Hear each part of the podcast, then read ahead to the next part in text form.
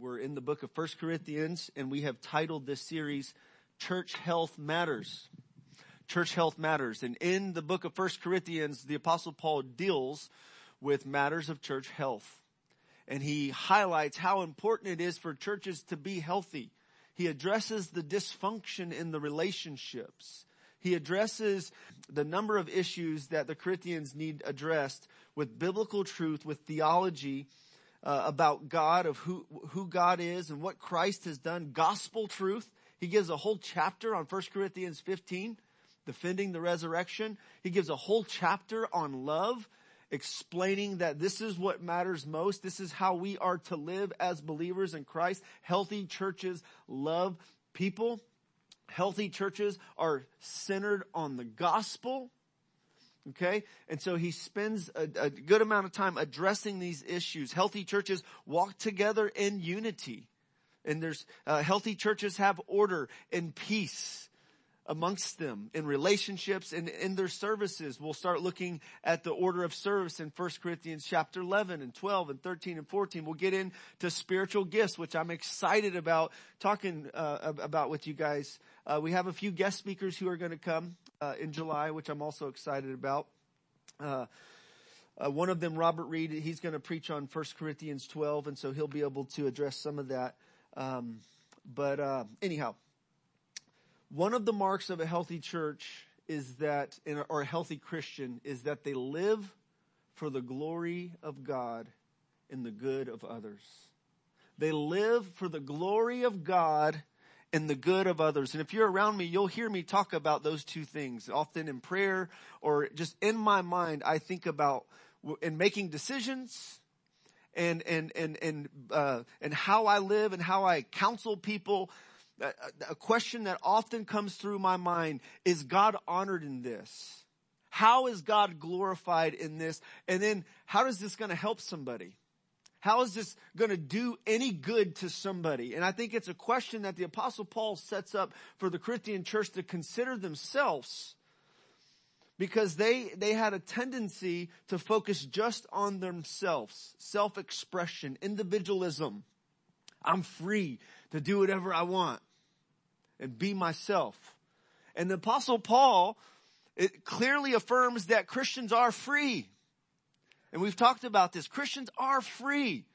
We're not to get under a yoke of illegalism and we're not to get under a yoke of trying to please people in an unhealthy way to get the approval of people. We're to live for the glory of God. We're to use our freedom to serve one another in love.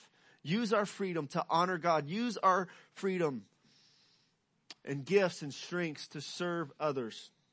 And so let me just start with this question. When was the last time that you've slowed down enough to think about your life and to think about the question, why do I do this? This particular thing. You know, if you, if you work an hour or 45 minutes away from your job, do you, when's the last time you considered, why do I drive 45 minutes through traffic every morning and back? Why do I do this to myself? Uh, or, or, you know, there's this tendency that we have in life to just kind of just get in these ruts and just go and just, and not really think about why we're doing what we're doing. We're just doing the what? Just the, the, the grind, the nine to five. And we get in those ruts in relationships as well. We get, we develop all kinds of habits, which we talked about at the beginning of this year. Or maybe when was the last time you asked yourself, uh, why do I watch so much TV? or look at the news so much or the social media feed or, or listen to talk radio or listen to so much music? Or why do I spend so much time with food thinking about what to eat and where to eat? And it just takes up chunks of our time. Is, these aren't bad things. Why do I spend so much time on my lawn? Those of you who love taking care of your lawn or working on your house, sprucing up the house. Why do I do this? Why am I doing this? Because you have those moments of frustration where you spend time and money trying to fix something up and it doesn't turn out like you want it to be.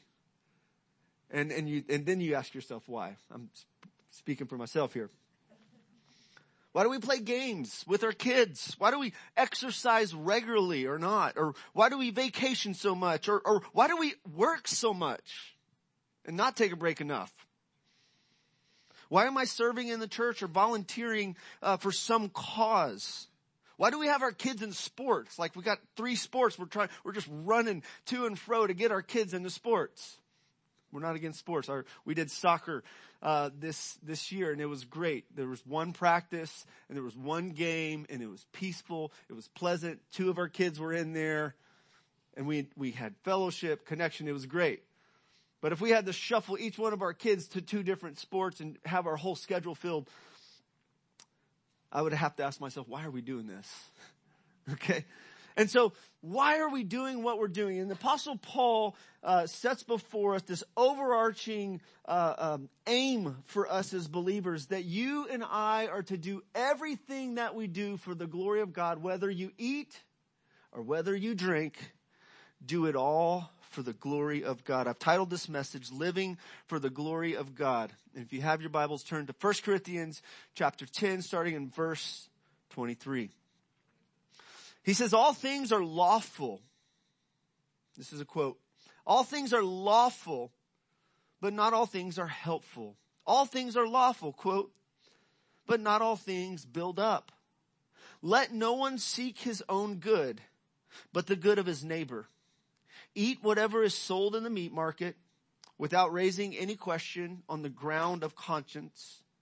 For the earth is the Lord's and the fullness thereof. If anyone of the unbelievers invites you to dinner and you are disposed to go, eat whatever is set before you without raising any questions on the ground of conscience.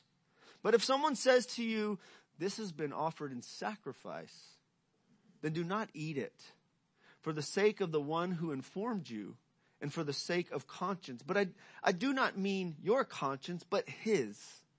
For why should my liberty be determined by someone else's conscience? If I partake with thankfulness, why am I denounced because of that for which I give thanks? So whether you eat or drink, or whatever you do, do all for the glory of God.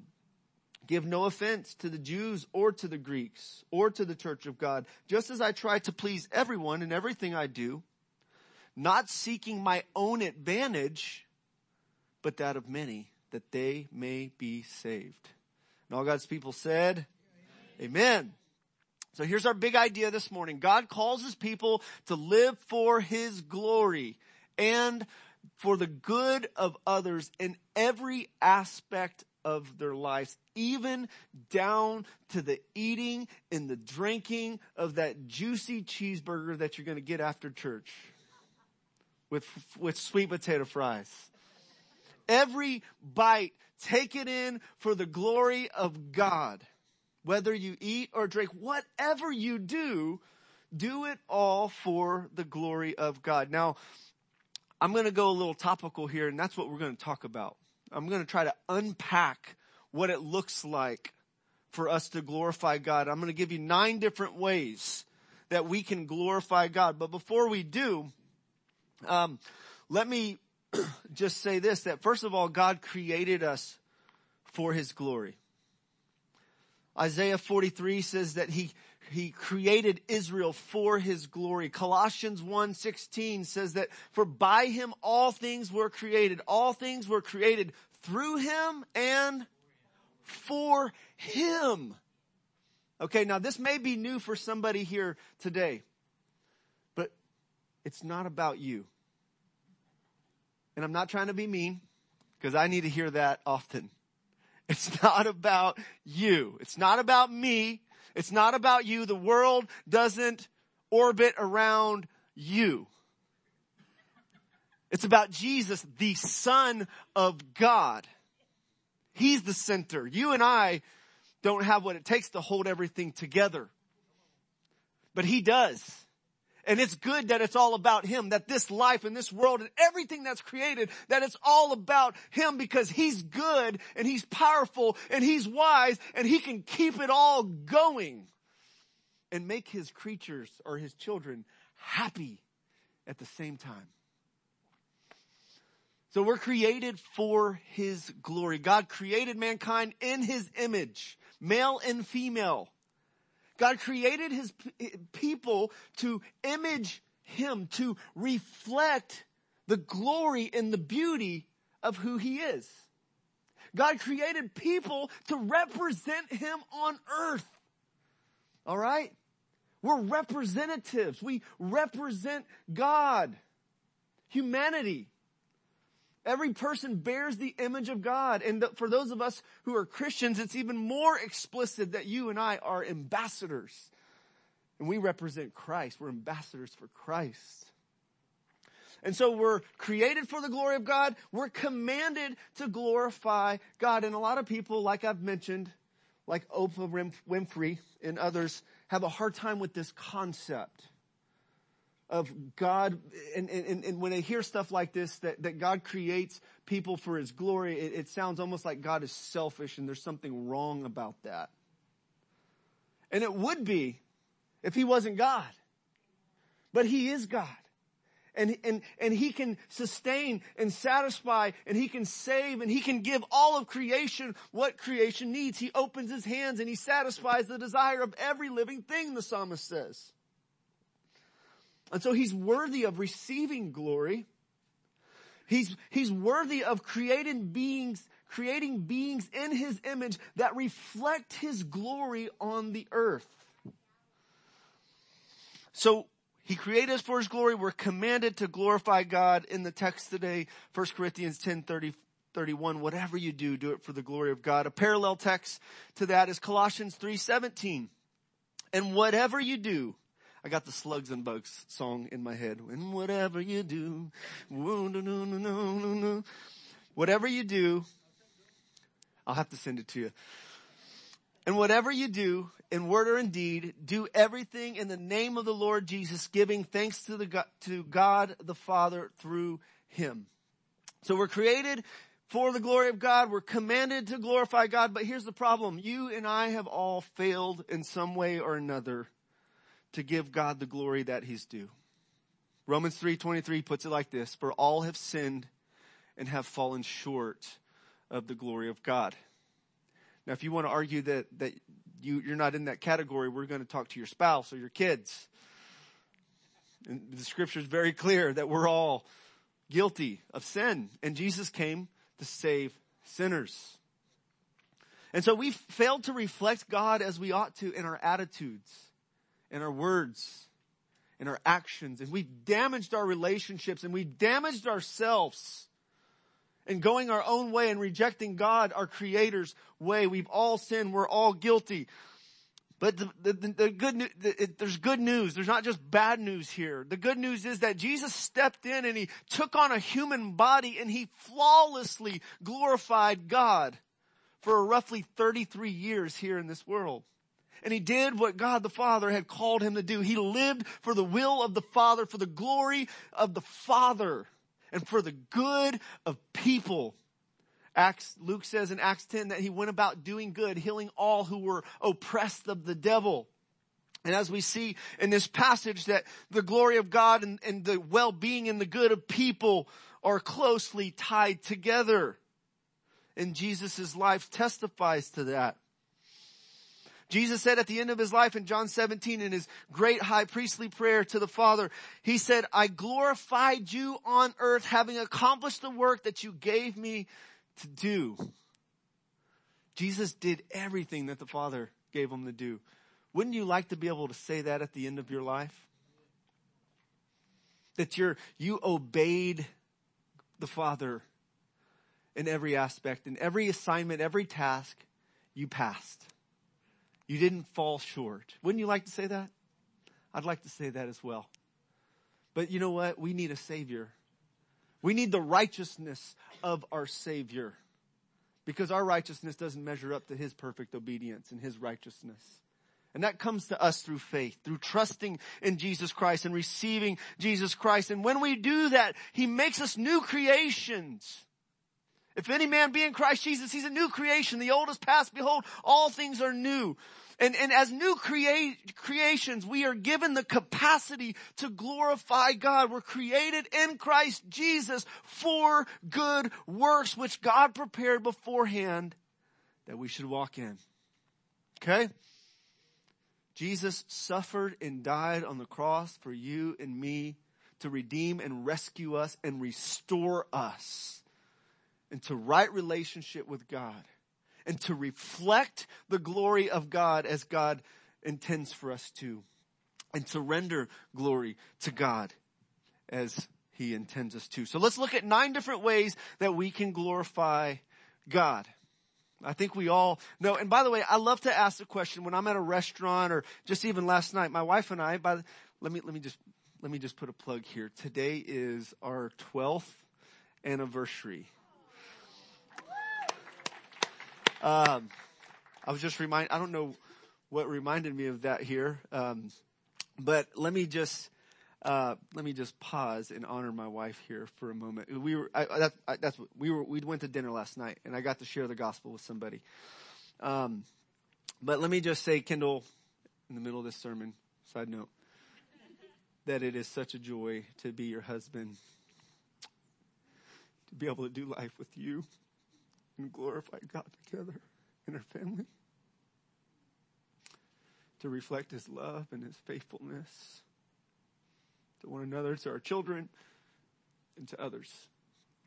And I am grateful for your gentle spirit, your hope in God, and the way that you glorify God by embracing who God has designed you to be and just walking in that for His glory and for the good of others. So, sorry, I wasn't planning on that. So we were at dinner last night and I got an opportunity to share the gospel with a young man, 13 year old riding his bike by. And, uh, one of the questions that I like to ask people a lot is, Hey, what do you think your purpose is in life? What what are you here for? We asked the, the guy who took us, took our order last night at Bella Greens, this guy named John, and he's 22 years old, just graduated college, smart guy, and he just, he doesn't really know. He used to have faith in God, but he doesn't really know God. And I just explained to him how I've found purpose in knowing God in my relationship with him. And, and if somebody were to ask me that, why am I here? What's your purpose? Because sometimes they'll do that. Well, what about you? What do you say? What are you here for? A simple answer that I'll give is I'm here to glorify God and do good to others. Now I know that can sound cliche, and I've heard plenty of other people say that we're here to glorify God. We're, we're going to do this for the glory of God. And so we want to unpack that today. What does that mean? To live for the glory of God. What is the glory of God? How do, how do we do this as Christians? Well, first of all, we, we glorify God by exalting God's name with praise. Just like we did this morning. I think God was honored with the praise of his people this morning. The psalmist in Psalm 63 verse 3, it says, because your love is better than life, my lips will glorify you.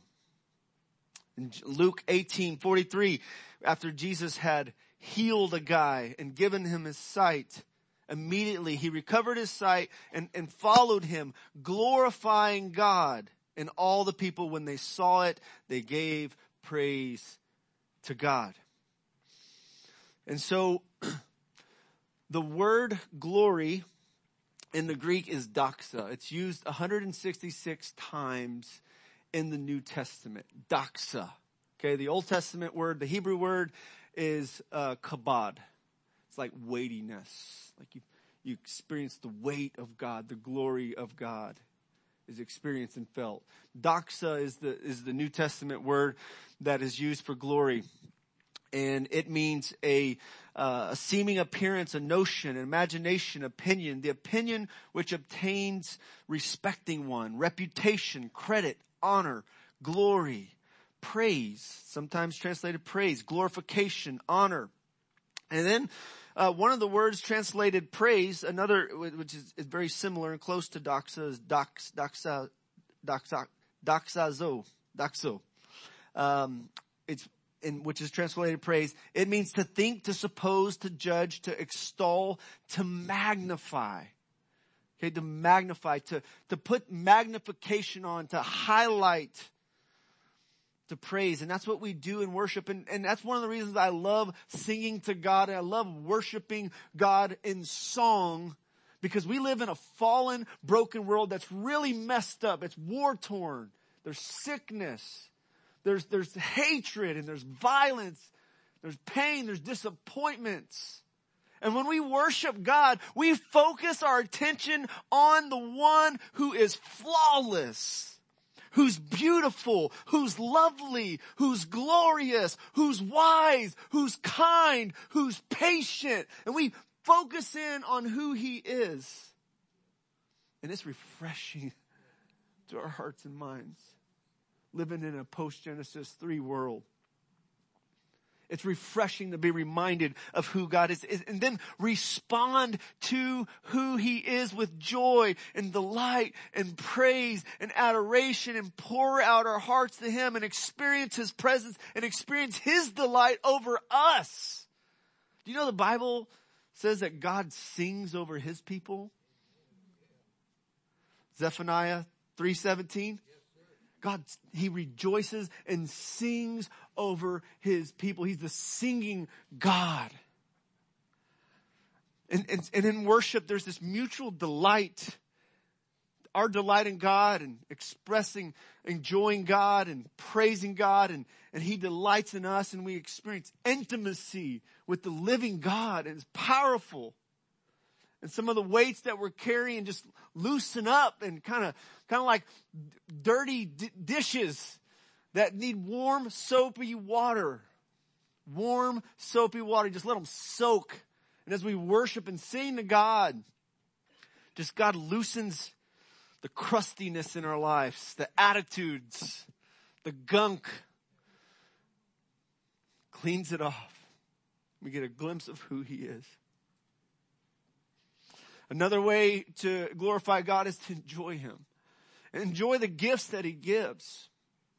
Psalm 37 4, 4 says, delight yourself in the Lord and He will give you the desires of your heart. You see, God's glory and our joy are not at odds with one another. They're not. God's actually most glorified in us when we're most satisfied in Him.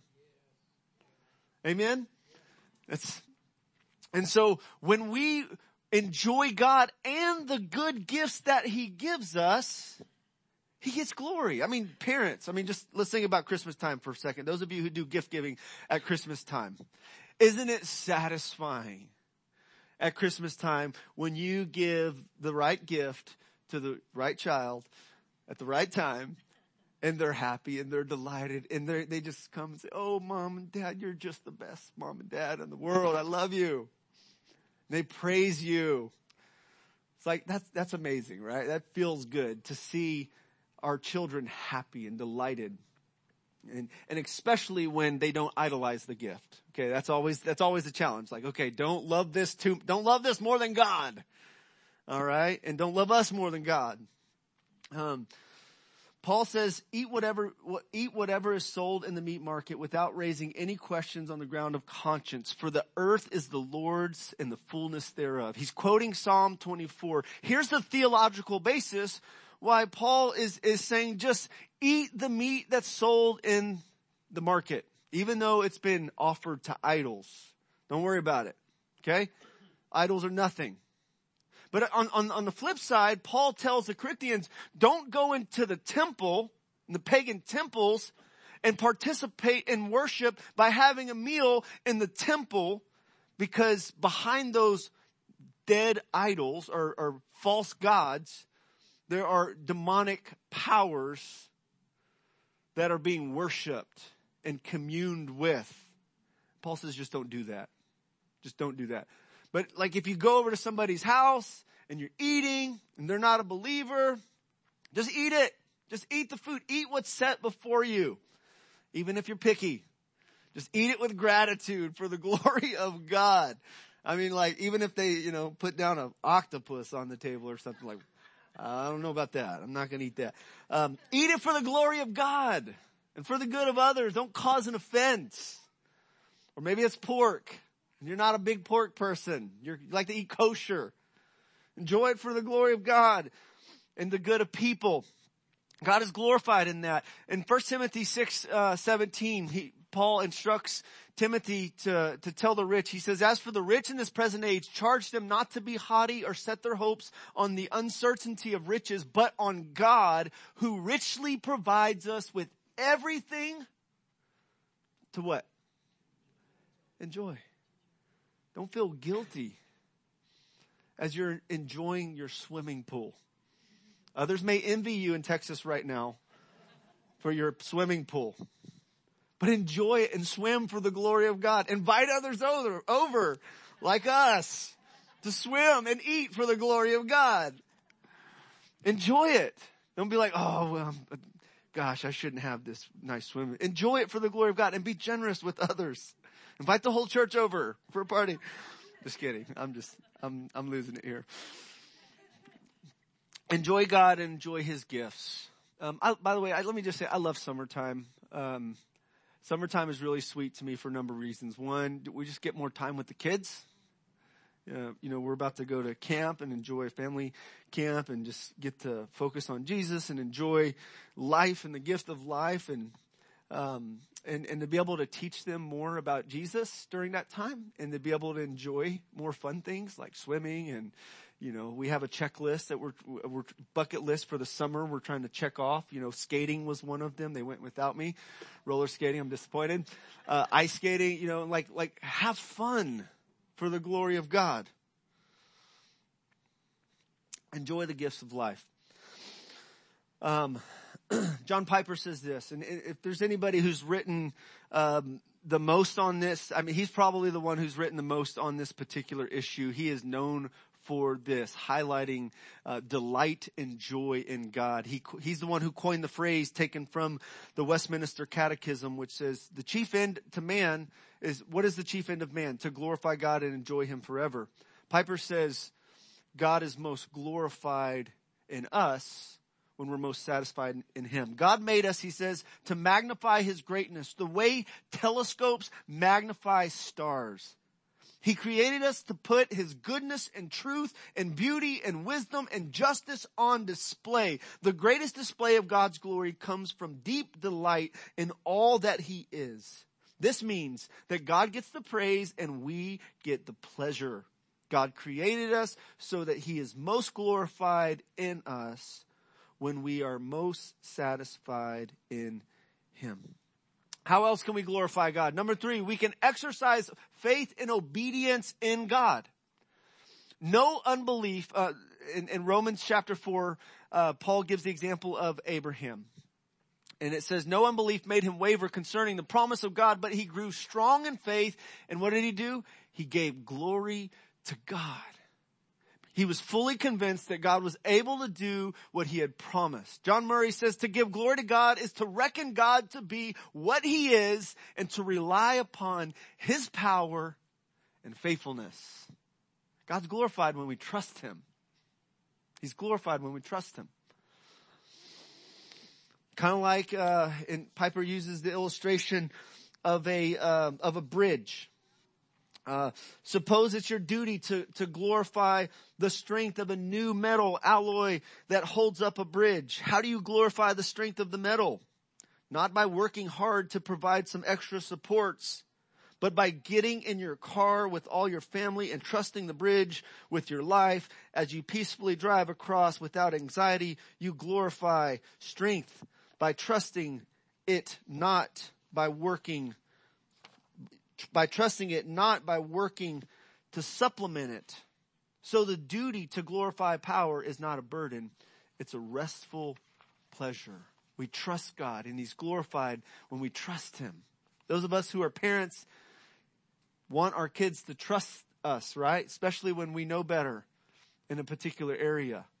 And it's a delight when they trust us. They trust the wisdom of mom and dad. They trust that mom and dad is for them and is seeking their best interests.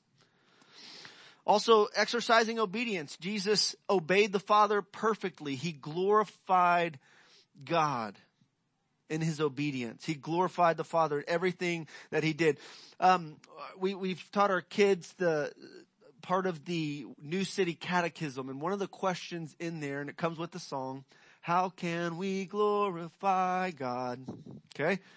By loving Him, by obeying him and keeping his commands and law. That's the answer. We glorify God by enjoying him, loving him, trusting him, and obeying his will, his commands and law. This is how we glorify God. How else do we glorify God? And this is found in the text. In 1 Corinthians chapter 10, we engage in doing good works. Notice all these are, they start with an E. Uh, I'm a preacher and that's what I like to do is try to, try to create something that helps me remember. This is how we glorify God. So nine E's to glorifying God. We engage in good works. 1 Corinthians 10, 23 and 24. All things are lawful, but not all things are helpful. All things are lawful, and again, Paul is quoting, uh, he's quoting the Corinthians. Theologians point out he's quoting, he's quoting a slogan that they had. Okay, and he, they did, he quoted this in 1 Corinthians chapter 6 as he was, as he was arguing for sexual purity and glorifying God in their sexual purity. And, you know, perhaps they were using that, hey, all things are lawful for us, right?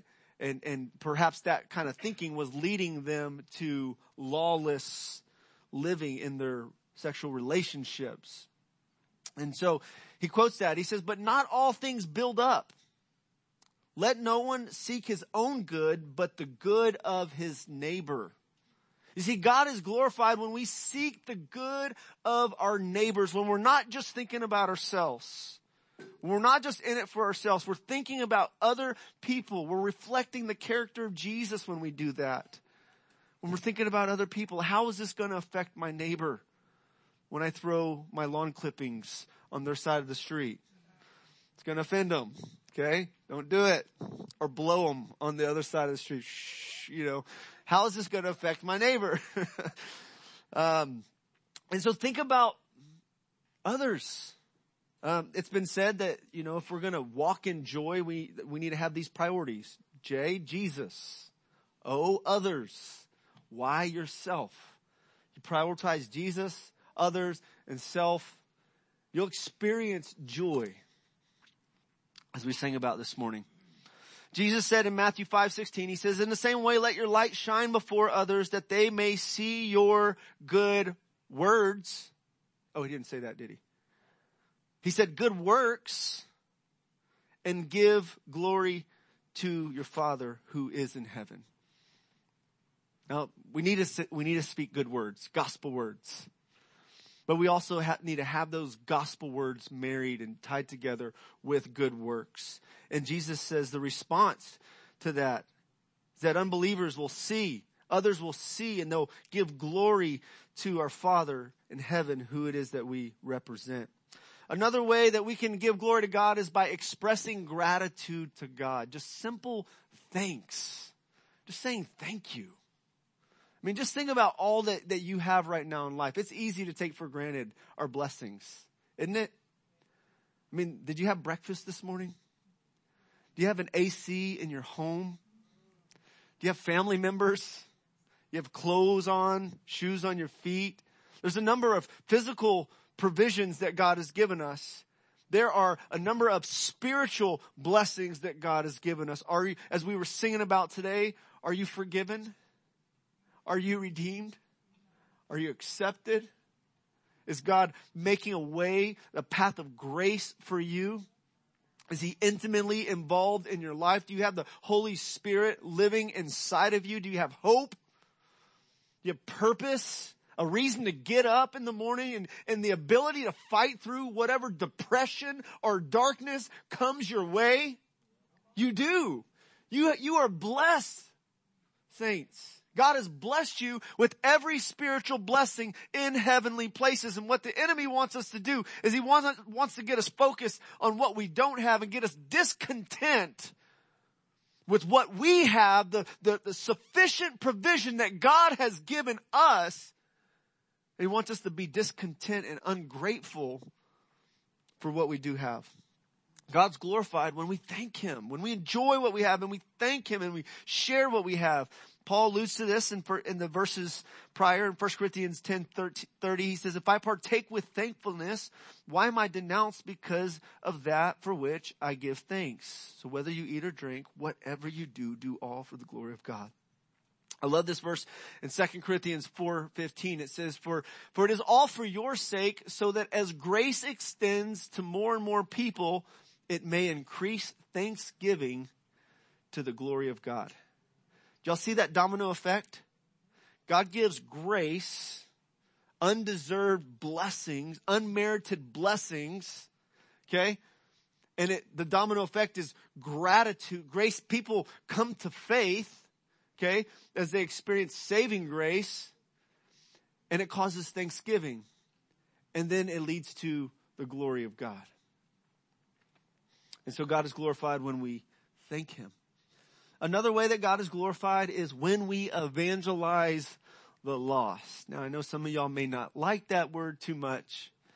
just, it, evangelism is just simply sharing the good news of Jesus Christ of what he came to do, dying for our sins, rising from the dead, and calling people to respond in repentance, turning from their sinful ways, and respond in faith in Jesus. Okay, that's what evangelism is. And Paul alludes to that here in 1 Corinthians chapter 10, 27. He says, if, if one of the unbelievers invites you to dinner and you are disposed to go eat, eat whatever is set before you. By the way, dinner parties, and connections with unbelievers is a great, is a great avenue for evangelism. Very effective. There are, there are approaches in evangel- the Alpha course and, and different, different, uh, courses that have been used like, in that way that are very effective. Jesus did so much ministry around the table, didn't he? He was eating with tax collectors and sinners. What is he thinking? You're sharing good news, changing people's lives. And we can do the same. I love how Dick, Dick is very intentional to do this in, in, his neighborhood. I, probably everyone on the block knows him and has probably had an invitation to come have dinner in his backyard on the porch, hear some stories, and he just puts them together. I love, I love how he does that. By the way, if you, yeah, if you want to uh, organize an evangelistic dinner, dinner time, talk to Dick Wakeman and he can give you some, some, uh, some some encouragement and, and maybe even open up his uh, backyard for you to come. um, so Paul says, eat whatever's, if you go and you're, uh, eat whatever's set before you. And then he says, Paul says, I try to please everyone in everything I do, not seeking my own advantage, but, but that of many, that they may be saved. Now is Paul, is Paul contradicting himself with what he says in Galatians 1 when he says if I try to, if I'm a people pleaser, if I'm trying to please man, then I'm no longer a servant of Christ. Is he contradicting himself here? I don't think he is. I think what he's talking about in, in, in uh, Galatians uh, chapter 1, he's talking about trying to avoid persecution and, and pleasing people to avoid persecution and, and, and giving in to that peer pressure. But here, this is, this is an evangelistic focus. He, his aim is that people get saved. That people come to know Jesus, unbelievers, verse 27 that they come to know Jesus and experience salvation. He doesn't do it for his own advantage to save his own tail, but he does it to reach people for the glory of God. As I've said, you know, I um, I like to oftentimes will change my um, my tone of voice. My wife makes fun of me in reaching people. Um, I'll bust out some Spanish that I know. Uh, if it's young people with their hats backwards and their pants down low, I'll, I'll, you know, be like, what's up, man? What's up, bro? You know, and, and just, and try to become all things to all people that I might reach some, right? I mean, that, and that was Paul's approach. He adapted. He wasn't stuck in some religious crust that he, you know, couldn't a- adapt enough to meet sinners where they were. Of course, he didn't, like Jesus, he held to his biblical convictions. Um, but Paul, Paul was willing to adapt. He was willing to, if he was hanging out with Jews, he wasn't going to eat the bacon on the table. He wasn't. He wasn't going to cause an offense. He wasn't going to order the bacon. He wasn't going to order the pork chop if he's hanging out with the Jews. Okay? Um, and so Another way we glorify God is by evangelizing the lost. When spiritually blind and deaf people are enabled to hear and see the light of the gospel of the glory of Christ, God is glorified. God is glorified in saving sinners by grace through faith. Taking broken people and broken marriages and broken families and bringing renewal and bringing restoration and bringing healing. Love Psalms 96. We started off with this this morning. Oh, sing to the Lord a new song. Sing to the Lord all the earth. Sing to the Lord. Bless his name. Tell of his salvation from day to day. Declare his glory among the nations, his marvelous works among all the peoples. What's it going to take for us to do this? It's going to take for our hearts to be set ablaze for God, to get our eyes off of ourself and get so consumed with the glory and the beauty of who he is. And out of the overflow of the heart, the mouth speaks, Jesus said. Out of the overflow of the heart, the mouth speaks. That's worship and praise to God. Overflow. Let it flow. Okay. And that is praise about God and telling of his salvation, declaring his glory, overflow and telling the lost about Jesus. Same heart, same spring, worship, witness. And I'm passionate about both. Paul was passionate about both. He said, whether, whether I live or die, Christ is going to be glorified, magnified in my body. If I die, I get to go be with Jesus. That's a good thing. That's better. But it's needful. It's, it's important for me to stay so I can be a blessing to you guys and there can be fruit from my labor and continue the gospel work. And so here's a man who lived for the glory of God. Right? Dads and moms, when your children look at you, do they think the same thing? Do they think, my mom and my dad, they love God. They, God is more important to them than anything. And so another way that we can glorify God is by exhibiting Christ likeness. At the end of this section, 1 Corinthians chapter 11 verse 1, Paul says, be imitators of me as I am of Christ. Imitate me as I'm imitating Jesus. Jesus came and he took on flesh and he dwelt among us and he got down on our level amongst humanity, amongst the dirty, stinky human beings, sinful human beings. He was full of grace and truth. He displayed the glory of who God is. And when we look at Jesus, we see a perfect representation, the perfect image of who God is, full of grace and truth.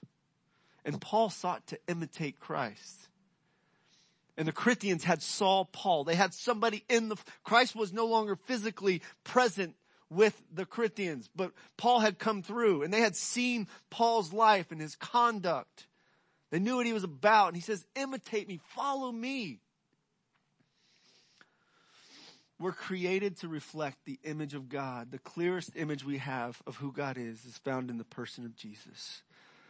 Wayne Grudem, in speaking about the reflection or the image of God, uh, and us being created for the glory of God. He says the fact that man is in the image of God means that man is like God in the following ways. Intellectual ability, moral purity, spiritual nature, dominion, over the earth. There should be no comma there. Creativity, ability to make ethical choices and immortality. These are some of the ways that he uh, argues that we, we as human beings reflect the glory of God or the image of God. Another way, got two more here, is to exemplify sexual purity. Back in 1 Corinthians chapter 6, it says, you were bought at a price. Okay. Paul's theological basis for the Corinthians living a holy life in their sexual lives, in the sexual, sexuality part of their lives, was the fact that they were no longer their own. They had been redeemed. They had been bought by the blood of Jesus Christ, the costly blood of Jesus Christ that atoned for their sins. And so Paul says, glorify God with your body because you're not your own. You're bought at a price. You have the Holy Spirit living inside of you. So glorify God with your body. With all that you are, give Him glory. As one theologian says, God's own glory is the ultimate foundation of Pauline ethics. Often before Paul gives exhortations in what to do ethically, he gives gospel truth of what God has done, who God is, and what God has done in the person of Jesus Christ. Lastly, number nine, you can say amen, is, I usually do not have nine points. Y'all know that, right? it's nine points today. Plus five on the front end. Um, excel in building up the saints with your gifts. Okay? This is how we can glorify God. This is what Paul says to the Corinthians in 1 Corinthians 14 as he's trying to tune them and readjust them and, and get them tuned up to the Spirit, with the Spirit and with love so they're not clanging cymbals, making a bunch of noise, just irritating people because they're out of step with the Spirit and out of step with love. So Paul says, uh, uh since you are eager for the manifestation of the Spirit, that's good. We have the Holy Spirit. We, we should, we should embrace His work in our lives. But we should strive to excel in building up the church. It's not just about us individually expressing what the Spirit's doing in us. The purpose of spiritual gifts is not to show off those gifts and say, look at how amazing I am. Hear about my experience that I've had with God. The purpose of the gifts is to serve to build up, to edify, not to exalt ourselves, but to edify others and to glorify God in doing so. Peter puts it like this. He says, as each one has received a gift, use it to serve one another as good stewards of the varied grace, of God's varied grace. Whoever speaks as one who speaks the oracles of God. Whoever serves as one who serves by the strength that God supplies in order that in everything God may be glorified through Jesus Christ to whom belong, to him belong glory and dominion forever and ever. Amen. So if your gifting is speaking, speak God's words. Speak God's words, not your own opinions and your own words. Speak, speak God's word so that he might be glorified. If your gifting is serving oriented, don't rely on your own strength allow yourself to get burned out and frustrated. Rely on God's strength so that he gets the glory when there's, when people are being served well and built up and edified. You can't say, look at how awesome I am. It's not about us. It's about God and it's about his grace that has been given to us to edify others, to glorify Him, to honor Him, exalt Him. One theologian says that God is glorified when the stability and the continuance of faith of those belonging to the church remains a concern for all believers. And so, for the sake of time, let me move into our application. Let's examine ourselves, saints. Let's not just go with the what of day to day grinding. Let's pause and reflect and, and we should do this every week. We should do this regularly, right? When we take communion, we should examine ourselves in, in the light of the gospel and, and what Christ has done and who he calls us to be. Examine the why behind the what that you do day to day and see how much of it is truly done for the glory of God and the good of others. Are you marked by joy, love, and gratitude in your service to God and others? Or does discontentment, impatience, and grumbling surface when you're faced with sacrifice in service to God and to others?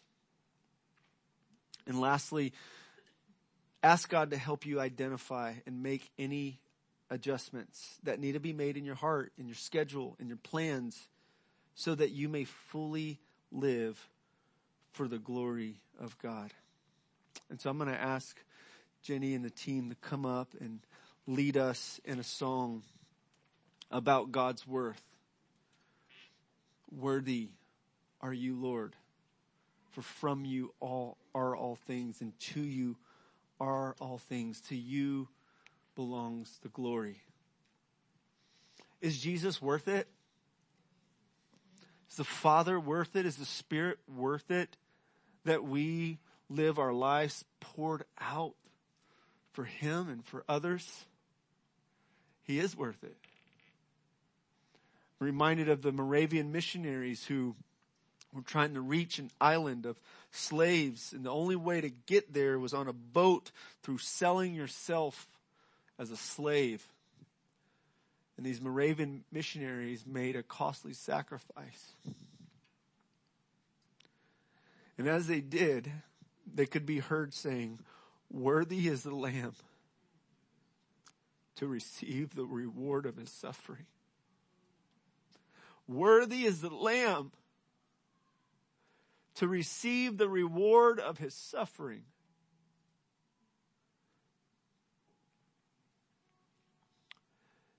Lord, we say you are worthy.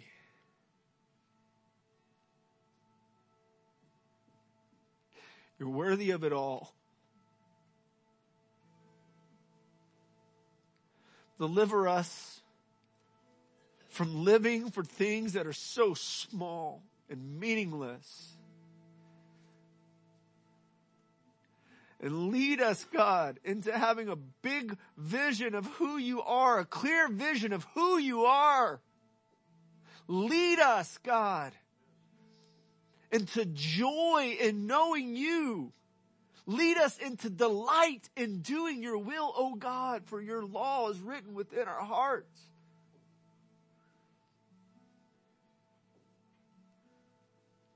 Consume us the passion for the glory of your name. In Jesus' name we pray.